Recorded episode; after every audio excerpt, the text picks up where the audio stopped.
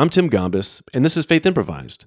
It's a podcast where I can think out loud and talk with friends about whatever interests me books, films, sports, music, culture, politics, the wonders and complexities of being Christian in this world, and my academic discipline, biblical studies.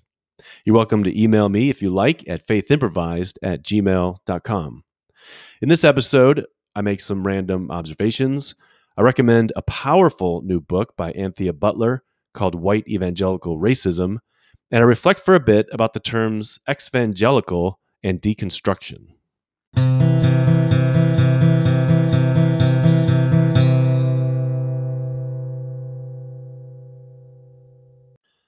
So I'm standing here in my kitchen looking out on an absolutely beautiful sunny day. It's going to be warm today, and um, spring has sprung, and lots of good things are on the way another week or so, and the Masters uh, golf tournament will be held. This week is opening day for baseball. Thursday afternoon, the Cubs are going to be playing the Pirates uh, at two o'clock ish Eastern time. So I'll be here. I will be home. Phone will be turned off. Game will be on. Uh, snacks and cold beverages will be by my side and I am really, really excited.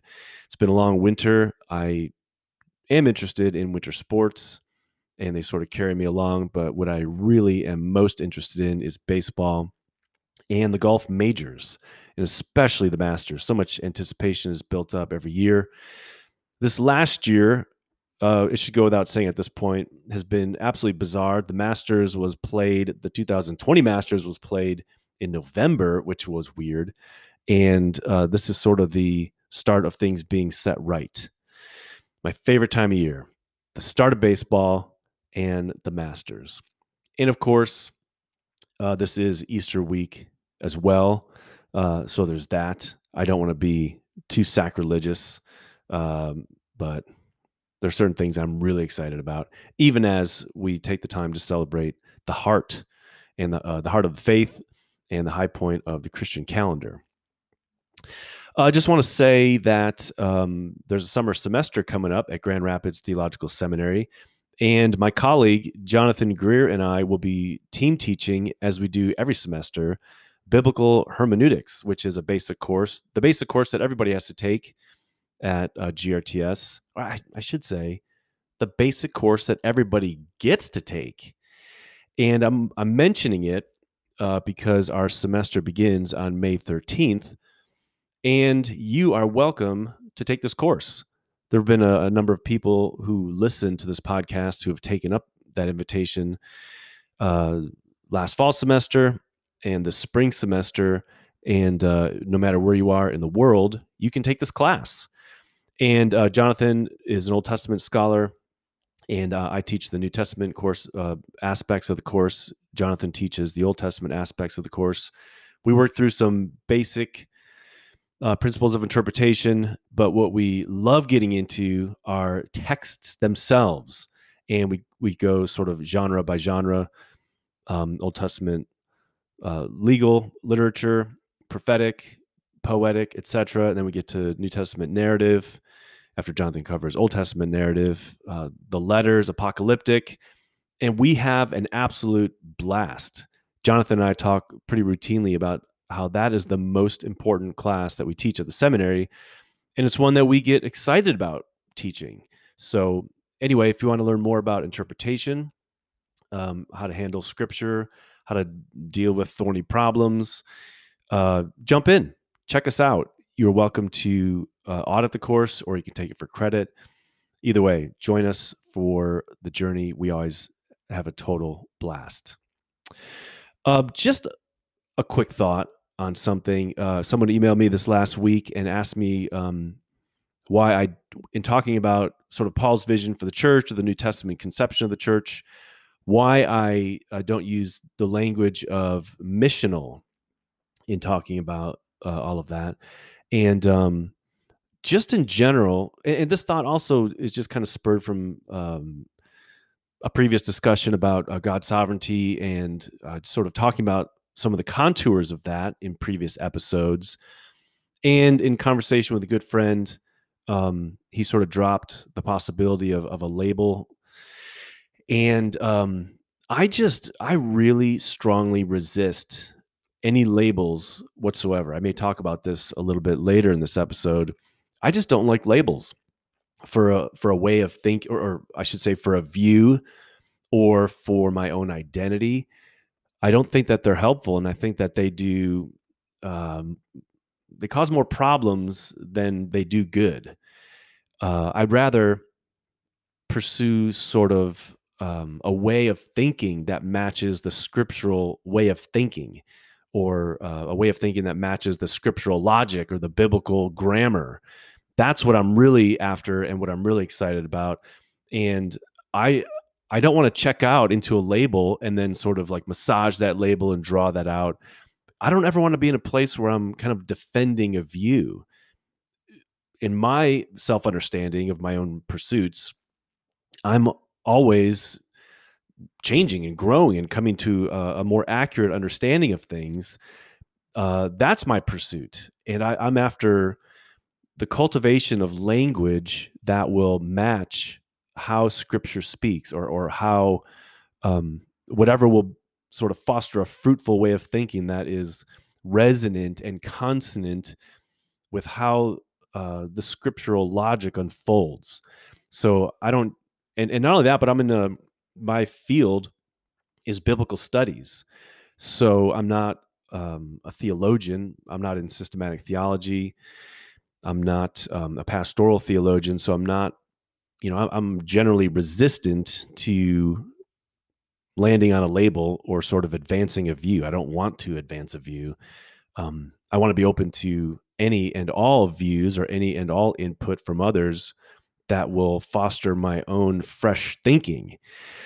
Uh, because that's what I think is the most problematic, you know, with my own field and just in thinking as a Christian in general is that there's just a paucity of fresh thinking. And that's what I want to find. I want to think afresh and think anew, um, sort of having as orienting points uh, the gospel dynamic of liberation.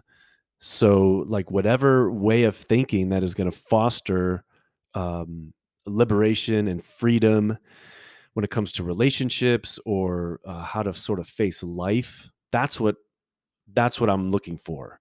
My my anchor points are liberation, what liberates hearts and minds and relationships and community dynamics, and uh, the kind of liberation that Mary celebrates uh, at the beginning of Luke uh, when she talks about um, you know the load being lifted up and uh, the captive being set free. Like that's what it's all about. And my pursuit is finding language that can match that. So I don't I find a lot of, um, you know, some of the literature that I've read from missional thinkers and the stuff that I've heard them talk about sounds great. I have nothing against it, uh, but I I just generally resist coming up with any kind of a label for for my own way of thinking or my own view because it seems like once you label something now you've got to defend it or it becomes a view in the marketplace of views and uh, it's not that I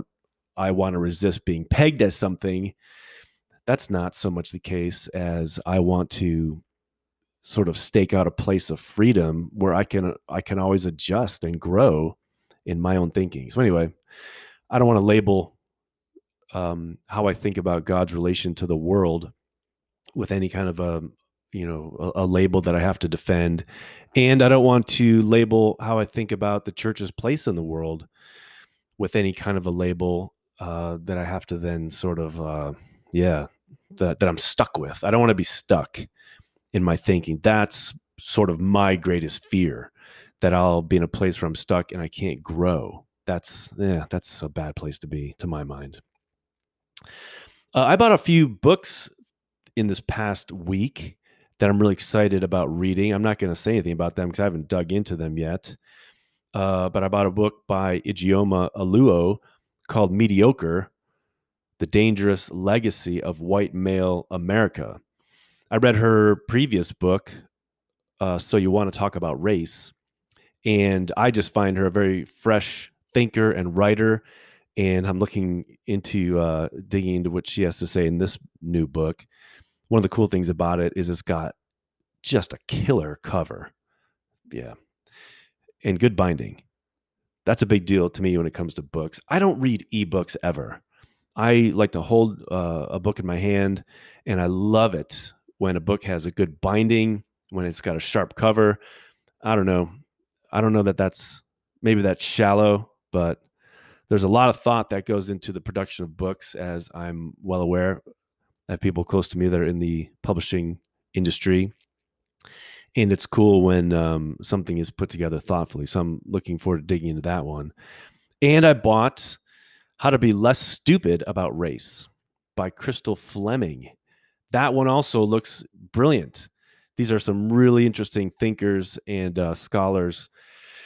And um, I know that I've talked quite a quite a lot about race um, over the time that I've been doing this podcast, uh, because this is something that I want to be doing a lot of thinking about.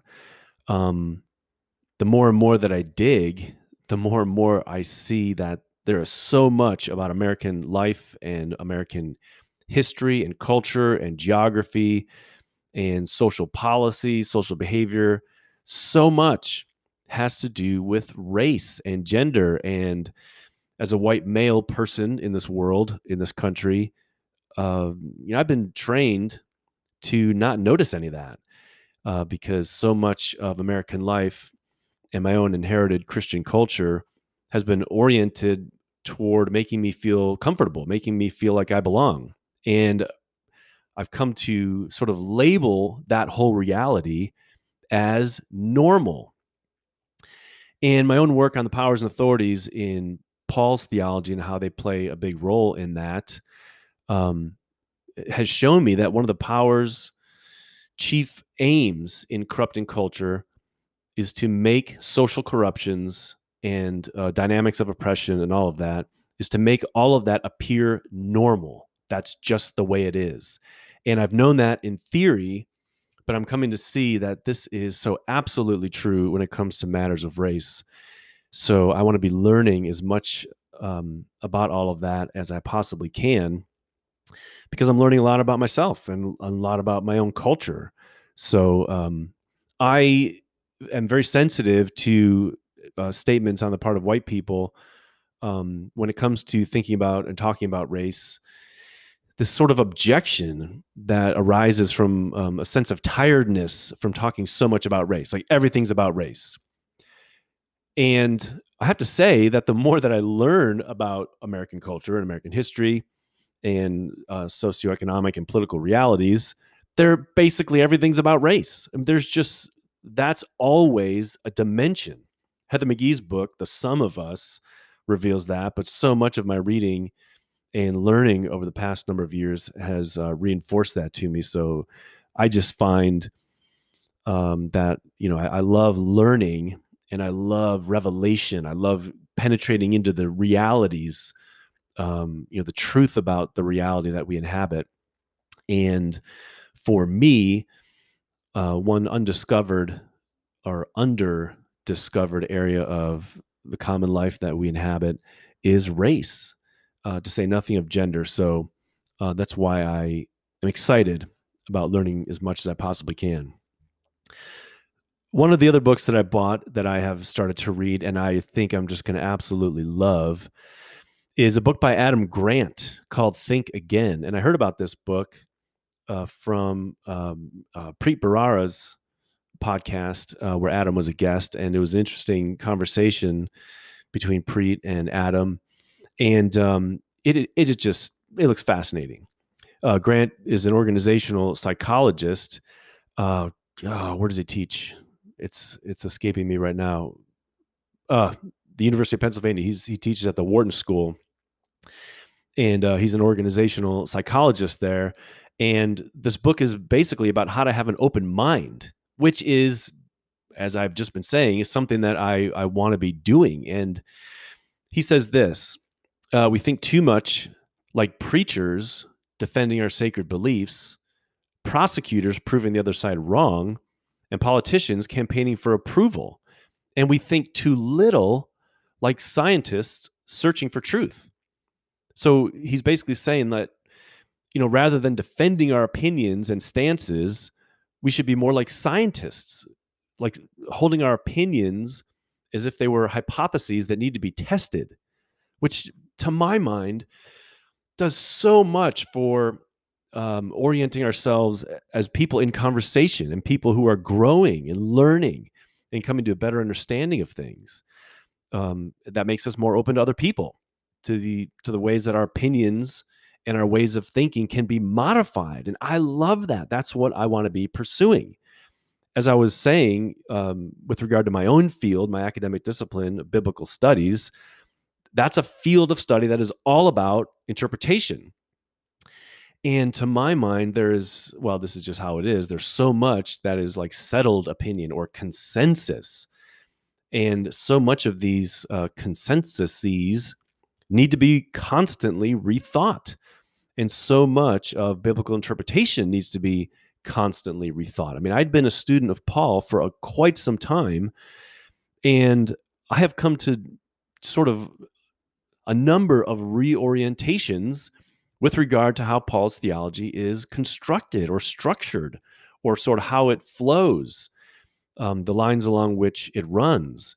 And uh, I feel like I want to be open to more reorientations. Um, there's too little of that, in my opinion, in Christian theology and in Christian practice.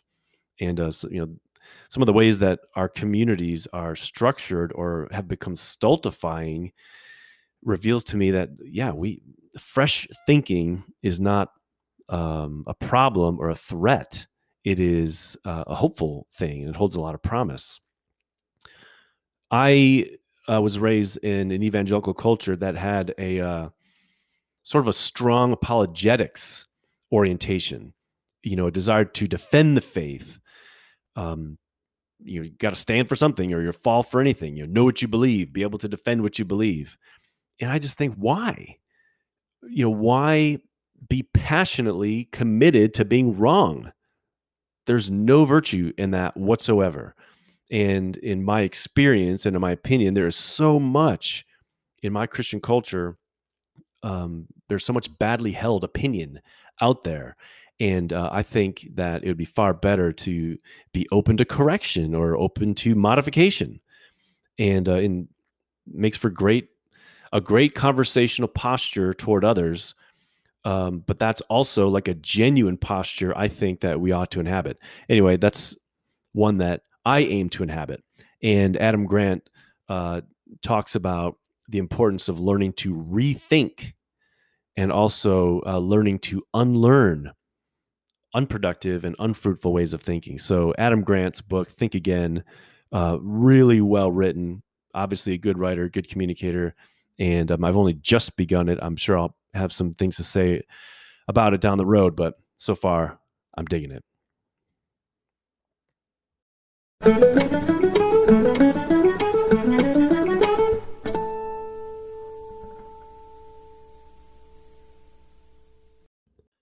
I want to tell you about a book. It's called White Evangelical Racism The Politics of Morality in America, and it's by Anthea Butler published by the University of North Carolina Press. Just came out about a week ago. Butler is an associate professor of religion at the University of Pennsylvania, and she earned her PhD in religion from Vanderbilt.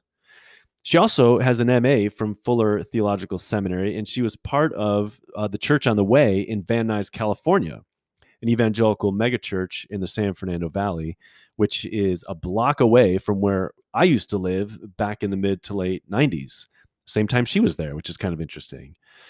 Uh, but that's just to say that she knows evangelical culture from the inside, from firsthand experience. This is a brief book that powerfully and compellingly recounts the history of white evangelical Christianity in America and how racism is woven into its fabric. As she says in the introduction, racism is a feature, not a bug. White evangelical Christians were slave owners and interpreted the Bible in order to justify enslaving fellow humans, African people taken from their land and brought to this continent in the interests of money and power. She recounts the political movements of the last century and how white conservative Christians have routinely exercised political power in the interest of maintaining the social system of white supremacy and have demonstrated little interest in attending to the social concerns of black people and black fellow Christians. The moral vision of white evangelicals aligns with the interests of the powerful, and they are drawn to figures who will give them access to power despite violating the morality that evangelicals profess. I want to read a few paragraphs from her breathtakingly powerful conclusion, which reads like a prophetic hurricane. It's subtitled, Whom Will You Serve? Evangelicals, you have a problem. That problem is racism. After taking this journey through the history of American evangelicalism, I know why evangelicals overwhelmingly support conservative Republicans and right wing political positions and why they supported unwaveringly Donald Trump and his administration. That is, I know the answer to the question obsessively pondered by the popular press, pundits, and even experts in the study of American religion. Why do people who identify as evangelicals vote over and over again for political figures who, in speech and deed, do not evince the Christian qualities that evangelicalism espouses? My answer is that evangelicalism is not simply is not a simply religious group at all. Rather, it is a nationalistic political movement whose purpose is to support the hegemony of white Christian men over and against the flourishing of others. To put it more baldly, Evangelicalism is an Americanized Christianity born in the context of white Christian slaveholders. It sanctified and justified segregation, violence, and racial proscription. Slavery and racism permeate evangelicalism. And as much as evangelicals like to protest that they are colorblind, their theologies, cultures, and beliefs are anything but. Evangelicals have burrowed their identities into the infrastructure of Republican politics since Billy Graham's relationship with Republican President Dwight D. Eisenhower. Evangelicalism is a religion that has benefited and continues to benefit from racism on both an individual level and a structural level, always under the guise of morality and patriotic nationalism. Racism and evangelicalism is not only about individual sin, it's about the corporate sins of a religious movement that continues to believe itself good and that good is predicated on whiteness and the proximity to power. If you are an evangelical reading this book, then I would ask you to look around and see what your witness has wrought. The nation is polarized. The candidates you back want to take us back to a mythical time, apparently the 1950s, that honestly did not exist. The bile and hatred of some of the leaders you emulate make it impossible for people to believe whatever witness you have left. While you are clinging to God and guns, mothers are clinging to pictures of children who have been shot dead in classrooms, and streets, and malls, and cars. More people go hungry today than ever before. Inequality is mounting. Calls for law and order mean more black and brown bodies dead at the hands of the police. The nation's infrastructure is failing. Disdain for science has left America behind during a pandemic, while the rest of the world moves forward. The president you followed slavishly declared American carnage in his inaugural speech. Look around. You helped make this carnage we now experience. All of these things have occurred because evangelicals, through religious lobbying and interference, supported the political structures that, cur- that curtailed, limited, or struck down truly important issues. The polarization we are experiencing in government has stymied progress. That polarization has taken on a resemblance to ideological and theological battles. Your nationalistic evangelicalism is hurting others. Your racism is actively engaged in killing bodies and souls. This is her final paragraph. I hope these words find root in you. I hope they trouble you. I hope they sear your soul. I hope they make you change. There is only a little time left, but there is time. The time is now. If you're a white evangelical, read this book. Reread this book. Read and reread the conclusion. It tells the truth about our culture, and it's a truth we have to face if we want the truth to set us free. The book is White Evangelical Racism The Politics of Morality in America, and the author is Anthea Butler. Get it from an independent bookstore.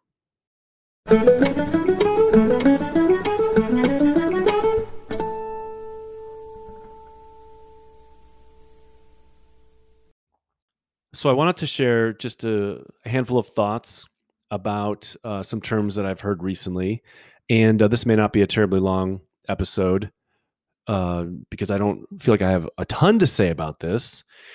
Um, you know, and even saying that, you never know. Um, there are a number of times where I've thought this is just going to be a short 10, 15 minute meditation on something. Meditation sounds so much nicer than a rant. Hopefully, I'm not ranting. Uh, if things I talk about come across as ranting, I don't really care. But often it's the case that I will scratch out an outline of some things that I just want to say to kind of guide my thinking. And my goodness, I'll look down and 45 minutes have gone by. So who knows? This this may be brief, and uh, I may have the opportunity to get out, take a nice walk, and enjoy this just stunningly beautiful early spring day. But um, I've come across this term, exvangelical. this is common. It's not like uh, I just discovered this recently.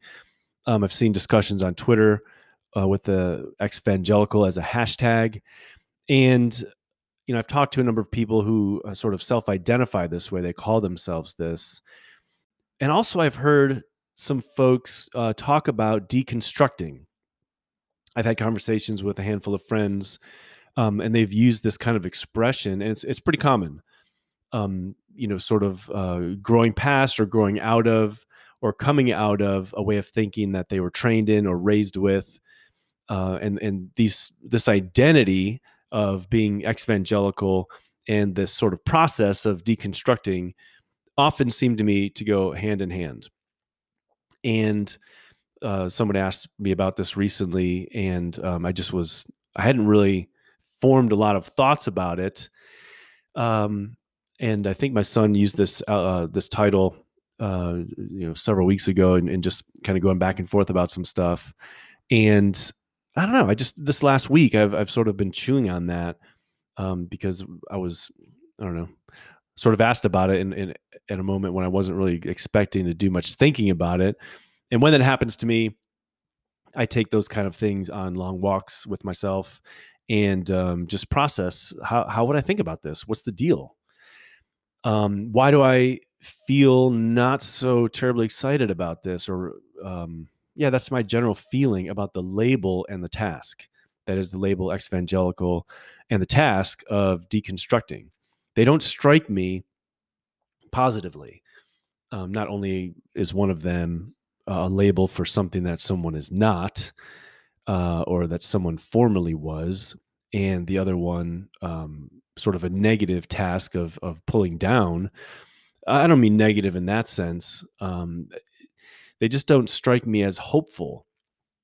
Like they don't necessarily point to a way forward that I would find promising, even though I have to say I completely understand um, the identity. I totally get it. I totally understand. Um, you know, the, the experience that people have of having inhabited evangelical cultures and found them abusive or stultifying, um, or you know whatever oppressive or discouraging. I I have had that eh, sort of experience in several different evangelical cultures and i also understand the ta i understand you know what it's all about when when people think about deconstructing um, but I guess I just want to think out loud for a minute um, about why I don't find those terribly eh, uh, helpful, why I would not want to embrace those necessarily, uh, even though I resonate with and, and understand them, I think. First of all, um, I, I, as I was saying earlier, I tend to resist labels, uh, especially labels that are quite common and uh, labels for sort of a general kind of a movement. Now, that's not because, at least this is what I tell myself, that's not simply because of my personality type that wants to be unique, uh, like don't label me or something like that. Uh, there may be some of that in there, but I think this is kind of coming from a place of uh, health. I want to I want to imagine. Um, but one of the main reasons I resist labels is it they don't seem to allow for flexibility and growth. Uh, like if I am, if I consider myself by any kind of an identity marker, I feel that for myself, I'm kind of locked in. Like that's who I am. And uh, there will be some kind of behaviors uh, or sort of like available options for behavior or available options for certain decisions that I'll make or people that I will or won't hang out with. It just seems to kind of slot me into a way of being in the world. And I don't want to be slotted in. I, I want to keep myself in this place of freedom where um, I'm always open to rich and fruitful conversation with anybody and everybody. And I'm open and available for uh, cultivating friendships with any kind of person. And um, so I, I just I I don't like labels in that sense at all uh, for my own identity. So I wouldn't want to think about myself as an evangelical, even though I completely get it. Um, I also I also don't want to think about myself as an evangelical um, for the for the same reasons. I do embrace uh, the identity marker Christian, but simply Christian, and that's it. And I don't want to even think about like sort of like what kind of Christian am I? I'm just an I'm just an Orthodox Christian person, and um, and that's not something that I wear on my sleeve. Like I feel like I have to tell other people that that's uh, who I am, but I, will I'll admit it. Um, I'd rather have other people, you know, other people look at my life and label it as such. Uh, but I don't. Um, I mean, to be Christian is to confess being Christian, is to confess that uh, a person is a follower of Jesus. It's it has less to do with sort of um, you know chest thumping or something like that. Uh, and there's plenty of that in the world as it is. Um, labels seem to sort of shape how you develop as well. And um, very often, I've seen uh, situations where people will adopt a label that indicates that they formerly were something, or perhaps they're anti something. And when that happens, it just seems to sort of already um, prefigure how you're going to develop and grow. And especially, not to say that evangelicals are anti evangelical or anti Christian or something like that. Um, but when somebody or when a culture or an individual is anti something, that sort of community or individual will oftentimes reproduce, but in a just just a different form, the very problems from which they're trying to escape or the very uh, dysfunctions that they're trying to overcome. If you have ever been part of a church plant, you may have had this kind of an experience. Uh, we, I certainly did. Uh, we were part of a church plant some years ago, and uh, filled with just the most uh, wonderful people. Was one of our our best church experiences that we'd ever had.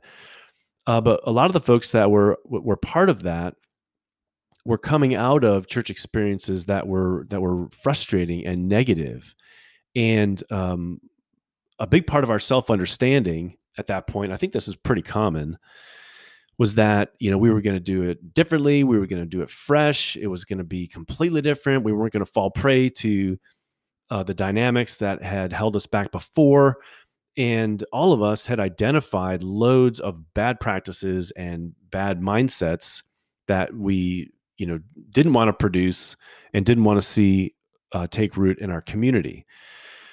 And uh, of course that led us to a number of blind spots with regard to negative uh, developments uh, negative social patterns that were developing.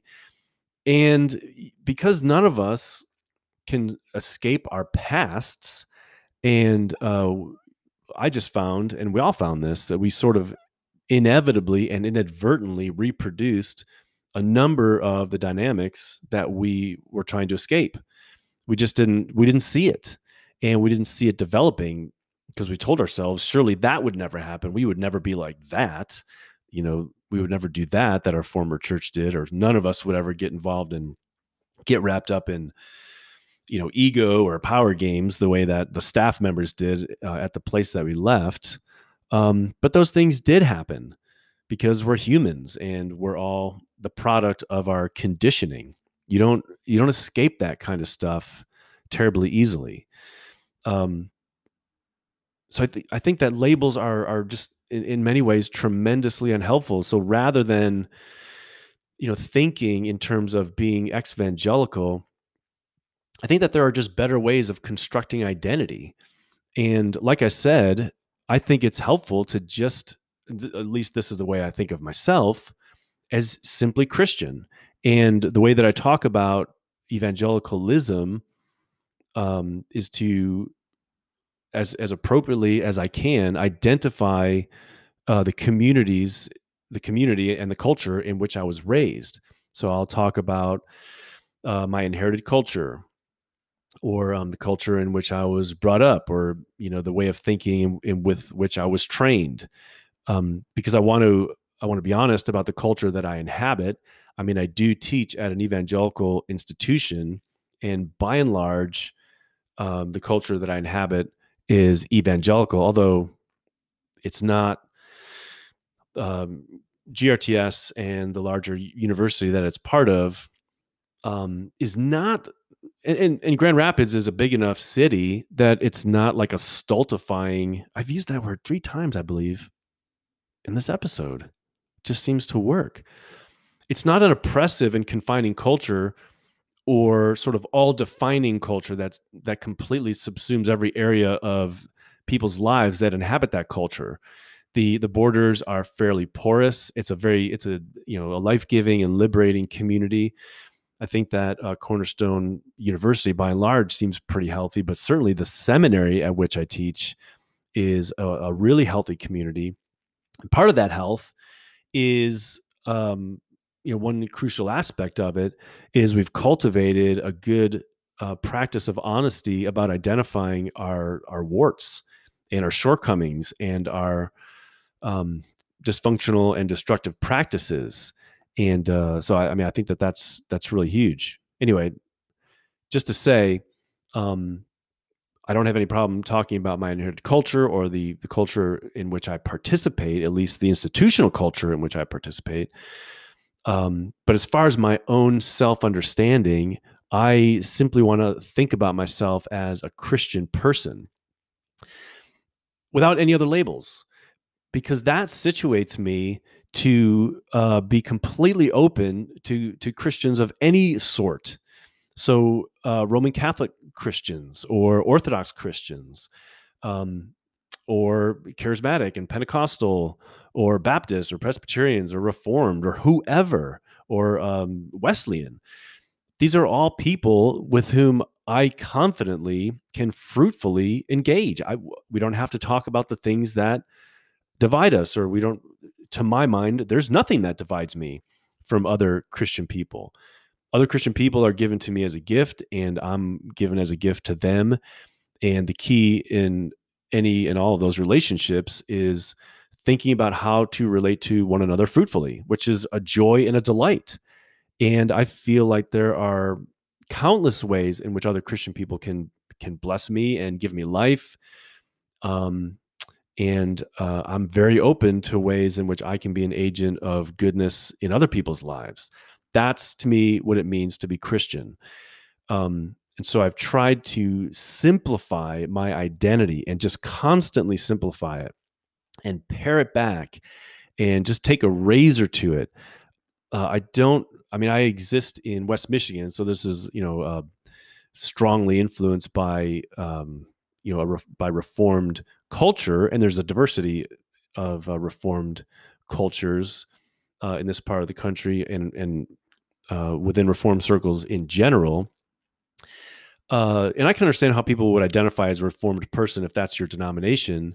Uh, but I don't understand uh, people who proudly, you know, wear labels like I'm I'm a Calvinist or I'm I'm a, a if you're an evangelical person, you know, I'm a my theology is reformed or this is my theology or something like that. I just don't. These are the kinds of people I I very often don't feel terribly comfortable around.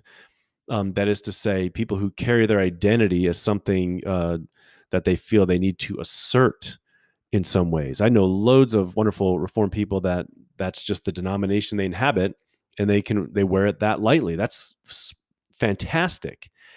Uh, but for me, I've I've tried to, uh, yeah, just take a razor to my identity and pare it back and simplify it as much as possible, so that I can be open to just the wide range of other Christians that I know or uh, may get to know, and that also opens me up to people who are not Christian, because in my understanding of being Christian, uh, it is the renewal of my humanity. Uh, it is God remaking me in into uh, the image of God, which is He's remaking me as a true human. That means I'm busy posturing myself uh, with an openness to anybody and everybody, people who are agnostic or atheist. Um, with whom I often have a lot more in common, to be quite honest, than many Christian people. Um, but also uh, sets me in a, a, place where I'm a good neighbor to people who are of other faith traditions.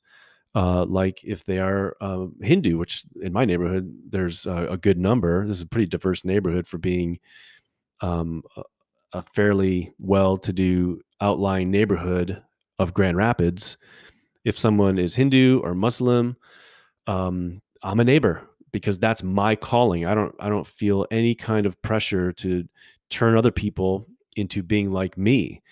I don't think I've talked about this person on this podcast, but I've made a friend. Um, my friend Steve was up uh, last week. We had a great time. Steve and Linda were here.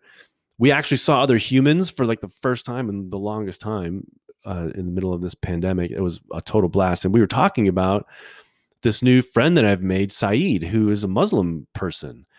And um, man, just the coolest guy. We've, we've kind of struck up this friendship and we see each other. Uh, we, live, uh, he lives one town over and he takes long walks towards where I live and I take long walks towards where he lives. And we'll often pass and just have great conversation. He's Kurdish. And um, we've had a number of conversations about American foreign policy and about his family and the struggles that they've had, and about uh, inevitably food and our joy and delight in it. Uh, but being Christian puts me in a place where I can be open to um, developing this uh, friendship with Saeed um, because that's how I understand being Christian. Anyway, um, I think that that's a a fruitful way of thinking about identity. If if if i were uh, the kind of person who uh, was thinking about um, my own development under the rubric evangelical i think that i would rather think about my development under the larger rubric of just growing as a christian. If i if i still embrace um, the christian faith if not um, just just think about your development in terms of growing into your, your humanity. And I understand, um, you know, telling our stories as um, stories of, uh, you know, removal from formerly oppressive and uh, calcified community life. I completely get that. Um, but anyway, I think that there are available identity markers in uh, Christian scripture for thinking about ourselves that are more hopeful and promising and if i were to uh, think about my own identity it would it would just be growth as a christian person and i don't even have a problem thinking my thinking about myself as uh, just a human growing into my humanity because that's really the story of um, salvation in scripture god's recovery in christ uh, of a humanity that he's transforming into true humanity uh, which is the glory of God. As Irenaeus said, uh, the glory of God is the human fully alive. Anyway, that's how I sort of think about identity. And by the way, um, just thinking historically and culturally, and this is one of the really, really interesting aspects of Kristen Du Mez's book, Jesus and John Wayne, that I I need to get in contact with her. Apparently, she's drawn this notion out in some other stuff that she's written. Um, but she's done a lot of thinking about evangelicalism as a culture, just like Anthea Butler has done. Um, thinking about its dynamics, that it's not properly thought of uh, sort of as a Christian tradition or a Christian set of convictions. And that's, I mean, I'm not a historian like Butler and Du Mez are. I'm not, that's not my academic field. So I want to be cautious when I'm making judgments. Uh, but just because for the last 25 years, I've been trying to figure this culture out and trying to figure out like how, you know, from my view, um, as an academic within biblical studies, uh, brought up within an evangelical setting, I've I've sort of long seen the great chasm that there is between the biblical portrayal of Christian community life and and my inherited tradition. So for over two decades, I've just been reading everything I get my hands on about the history of evangelicalism to figure out what is the deal with this culture? What are its roots? How did it develop? Where did it come from? And in my understanding, that's exactly the case. That it's this kind of as Butler says, it's this kind of religious uh, tradition embedded within a political party. Um, but evangelical, in one sense, doesn't even really mean anything. So, um, and the reason I say that is um, it, it doesn't it doesn't designate any cohesive body of people. Like Baptist means something, or um, you know, the Reformed Church in America that is a body that you can join. Uh, if you join a church that is part of that denomination, that makes sense. But there is no evangelical church. Like there is the National Association of, of Evangelicals, but it's just this kind of loose agglomeration of uh, churches and denominations. It's it's more of like a style of being Christian. It's like a yeah, I think Du Mez says something like this. It's a marketing niche. Like um, who is who's the president right now of the National Association of Evangelicals, and what kind of power do they have over over people who self-identify as evangelical? Like, if you were to join evangelical, what do you join? If you have a membership in that, what are you a member of? It's not. It doesn't designate anything. You can't be sort of kicked out. Like several years ago, when um, Rob Bell published his book Love Wins, um, you know, John Piper famously tweeted infamously tweeted, you know, farewell Rob Bell, as if you know Rob Bell can no longer be considered an evangelical. It's funny because that doesn't get at any kind of reality, even as it gets at a reality. Like, who is John Piper when it comes to evangelicals? It, he's not. There's no position from which you can sort of boot somebody out because you don't like what they say about something. Um, yeah, there there are no sort of boundary lines. This is what sociologists and theologians and historians have tr- been trying to get at for the last, I mean, ever since George Marsden did his work. Like, what is this thing even? If if you can't quite define it, then it's not anything. The ironic thing um, about that whole Rob Bell, John Piper episode is that there sort of is a reality there. Um, and it it's a reality whereby uh, these sort of um, prominent and popular and well-known figures have more social power in the social movement um, that we call evangelicalism. It's it's the you know power and authority are not sort of earned by service or credentials they're earned by popularity, sales, marketing, uh, and power and prestige. And that's it. It's this kind of soft power that's all based around market share or something like that.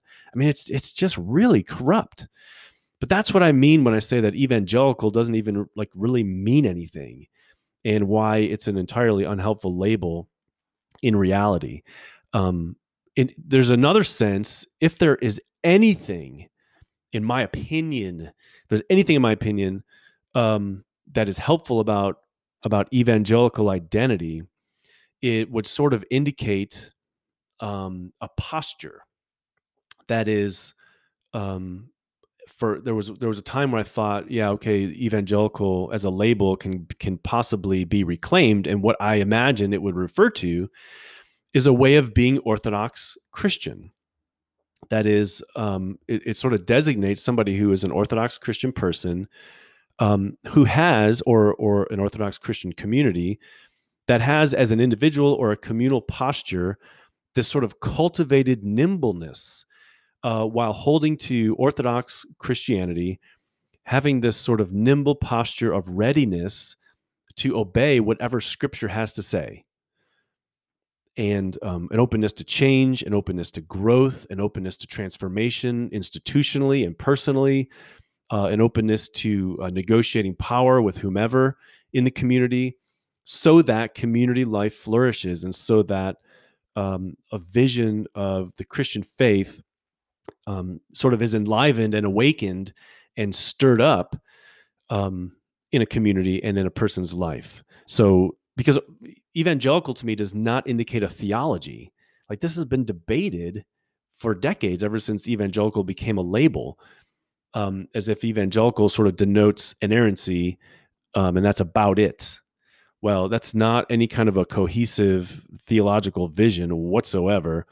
And as soon as that was sort of adopted, you know, back in the 70s, it became a battle, the battle for the Bible.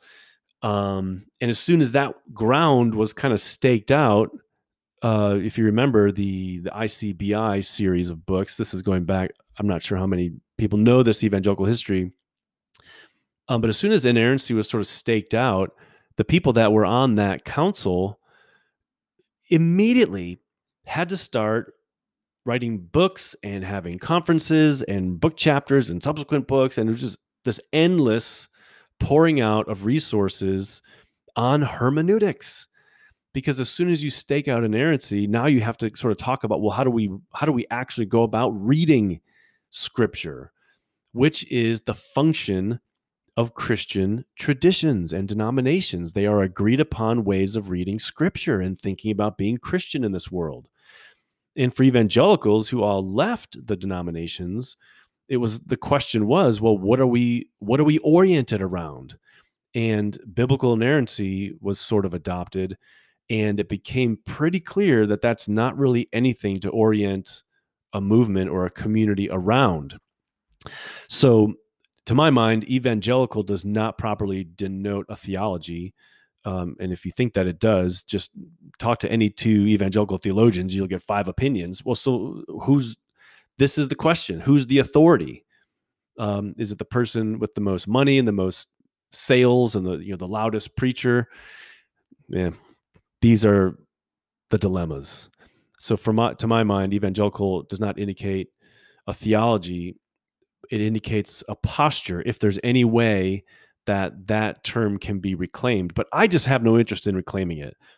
Um that's i i simply do not and I think that anymore it's you know it's sort of ceased to indicate anything fruitful and productive, um, which is why I don't use the term except to indicate the kind of culture that I inhabit, but I don't um, ever mention it in reference to myself except to talk about the sort of culture that was my cultural that is my cultural heritage um, even though i resist having it shape my my current identity I should probably also say that um, I don't want to be anti evangelical or anti evangelical whatsoever. I want to be open uh, to uh, loving and receiving all the best from evangelical people.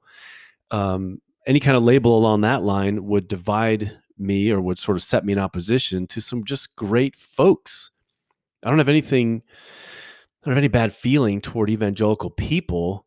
Um, I think that the larger cultural dynamics have to be um, sort of exposed and understood so that evangelical communities can truly thrive.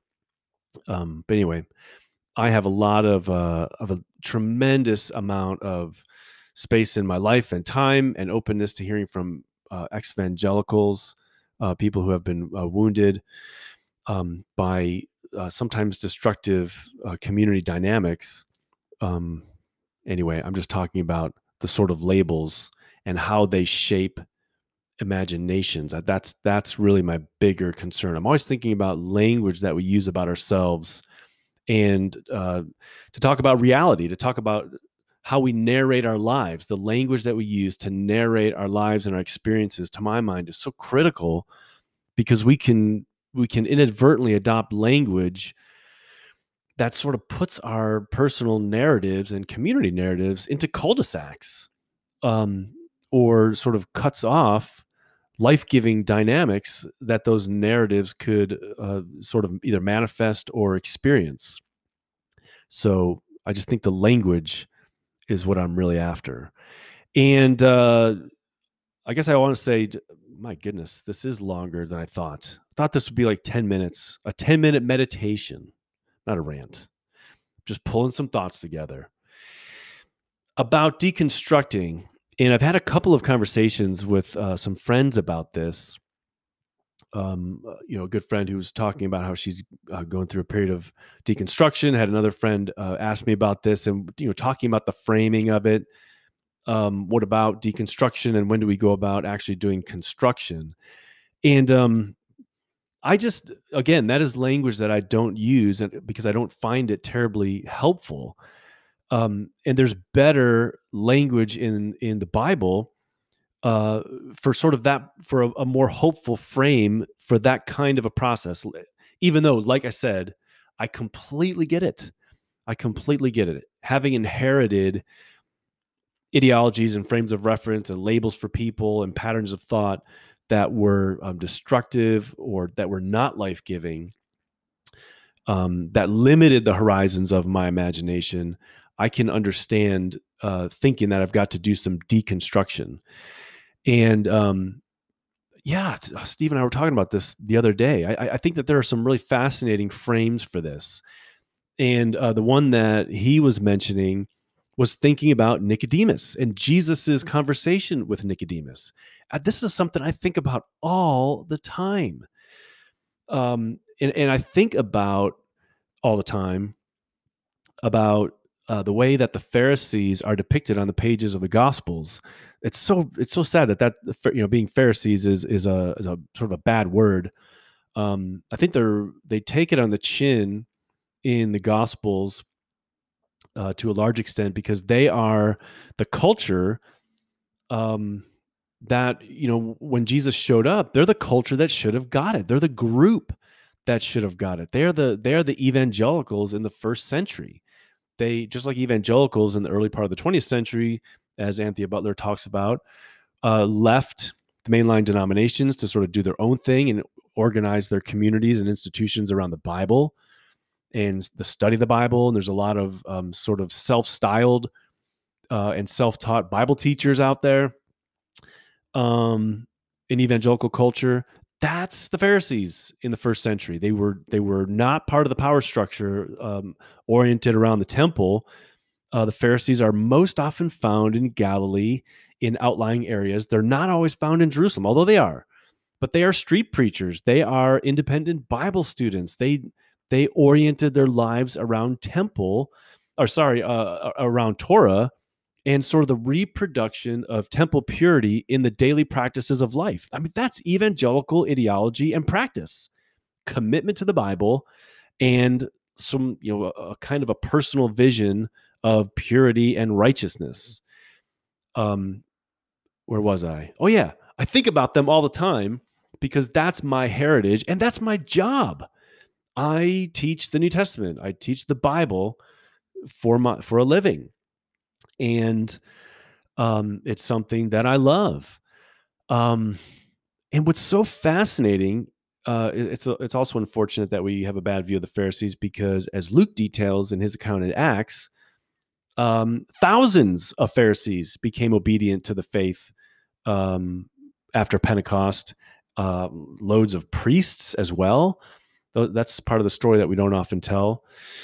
Anyway, um, I think about Nicodemus and the Pharisees quite a bit, especially Nicodemus's conversation with Jesus, because this teacher of Israel, this Bible scholar, Jesus tells him he has to be born again. And that's not that's not having to do with like a personal relationship with Jesus. That whole metaphor about you know, coming out of your mother's womb a second time, which is a bizarro image, um, is something that Jesus commends to Nicodemus. You, you Torah scholar who probably had every letter of Torah memorized in order. Um, Jesus tells this individual, you've got to start over. You've got to um, completely begin again. And so uh, for me, for a long time, that's sort of like um, become this personal image that I have adopted, and, and I don't I don't think in terms of tearing it down and deconstructing.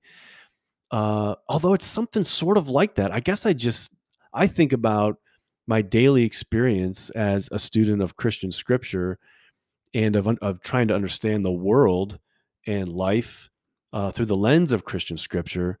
I think of that quite often, and I think of myself as somebody who basically every day starts all over again. All my assumptions, all the stuff that I've thought, I've come to see that so many of my inherited assumptions about the Bible and about being Christian are are wrong. They might be barely wrong, they might be just a little bit off, but the implications that that are run out end up doing more damage than good and so I feel like I start every day with um, this is why I just resonated with with Adam Grant's book. I just love the thought of starting every day thinking the thought there's a ton of stuff I'm wrong about. And I want to just hold it all so loosely and be open to insights and correction from any quarter, from um, you know, just some random person that I'm talking with, a person at church, my neighbor, um, one of my fellow students at the seminary.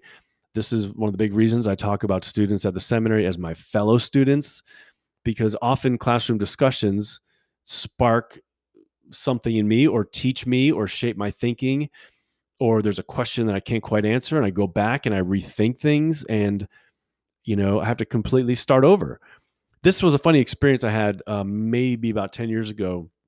I taught a summer course and uh, there was a, a, person that was in that class. And we, we had a great time together. Um, and then he took a subsequent course that I, that I taught the next summer. And a pretty significant uh, part of my thinking over that year had changed. And, and he could not believe it. He could not believe it and uh, it really upset him. We had loads of conversations about it, and they were great. They're fine.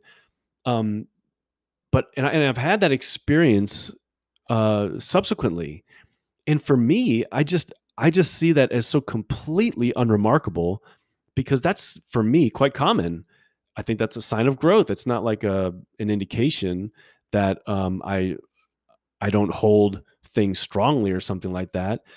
I really intentionally hold things pretty loosely how much I understand scripture. And it's because of a conversation that Jesus has with Nicodemus. You, Mr. Torah scholar who knows his Bible a thousand times better than I'll ever know my Bible, he had to absolutely start over from the beginning in his understanding. And uh, if that's the case for him, that is most certainly the case for me. So I don't think in terms of deconstruction necessarily. Um, a better frame of reference for me is just beginning anew constantly, like always, always going back to first principles. This is why I love teaching the biblical hermeneutics class with Jonathan. It's like revisiting the basics over and over again every semester. It never gets old uh, for Jonathan or for me. Not only do we learn from each other, but in just rehearsing basic realities about the the different um, sort of geographical areas of the wonderful national park that we call the Bible, revisiting those rich and fruitful areas anew is always revelatory. There's always just stuff we didn't look at properly uh, the last time, or some kind of interesting nook that we didn't uh, look at as clearly, or that we just weren't surprised by um, as much as we should have been. I just think about revisiting basic principles all the time and staying there, beginning anew constantly, not necessarily tearing down. Um, and as I'm beginning anew, I'm not necessarily constructing something. Um, and this is why I, I say that when I think about myself as anti anything, I inevitably sort of reproduce whatever it was that I'm trying to like, you know, oppose. Because I don't think about Uh, I don't want to think about tearing down a structure of thought because I frankly don't want to rebuild a structure of thought. I want to just enter a process of constantly um, humbling myself intellectually, behaviorally, relationally, uh, so that I can receive not only the richness from other people, but the richness that's in the Christian, that's in the Christian Bible. Um, so yeah, I just beginning anew is one of those frames. Also, uh, Paul has a lot to say about uh, being transformed by the renewing of your mind. So there's this constant process um, of sort of shedding unfruitful ways of thinking and patterns of behaving and uh, cultivating fruitful patterns of thinking and behaving. Paul has a lot to say about this in Romans, uh, about putting on Christ. Uh, he talks about this in Colossians. He mentions this in Ephesians. This process of putting off, so so like always shedding intellectual clothing, you know, sort of the clothing of of our patterns of behavior, always shedding that, always being transformed by the renewing of our minds. So I'm always adjusting my thinking. I'm always sort of um, trying to shape the logic along you know the sort of the grammar of my own thinking according to the grammar of scripture and then i'm cultivating positively new intellectual habits and new patterns of behavior that are life-giving and fruitful so rather than having a structure deconstructing and sort of rebuilding some new structure uh, i think more in terms of putting off putting on and being transformed in my thinking just this constant process of transformation. I don't I don't want to have a superstructure in my mind at all.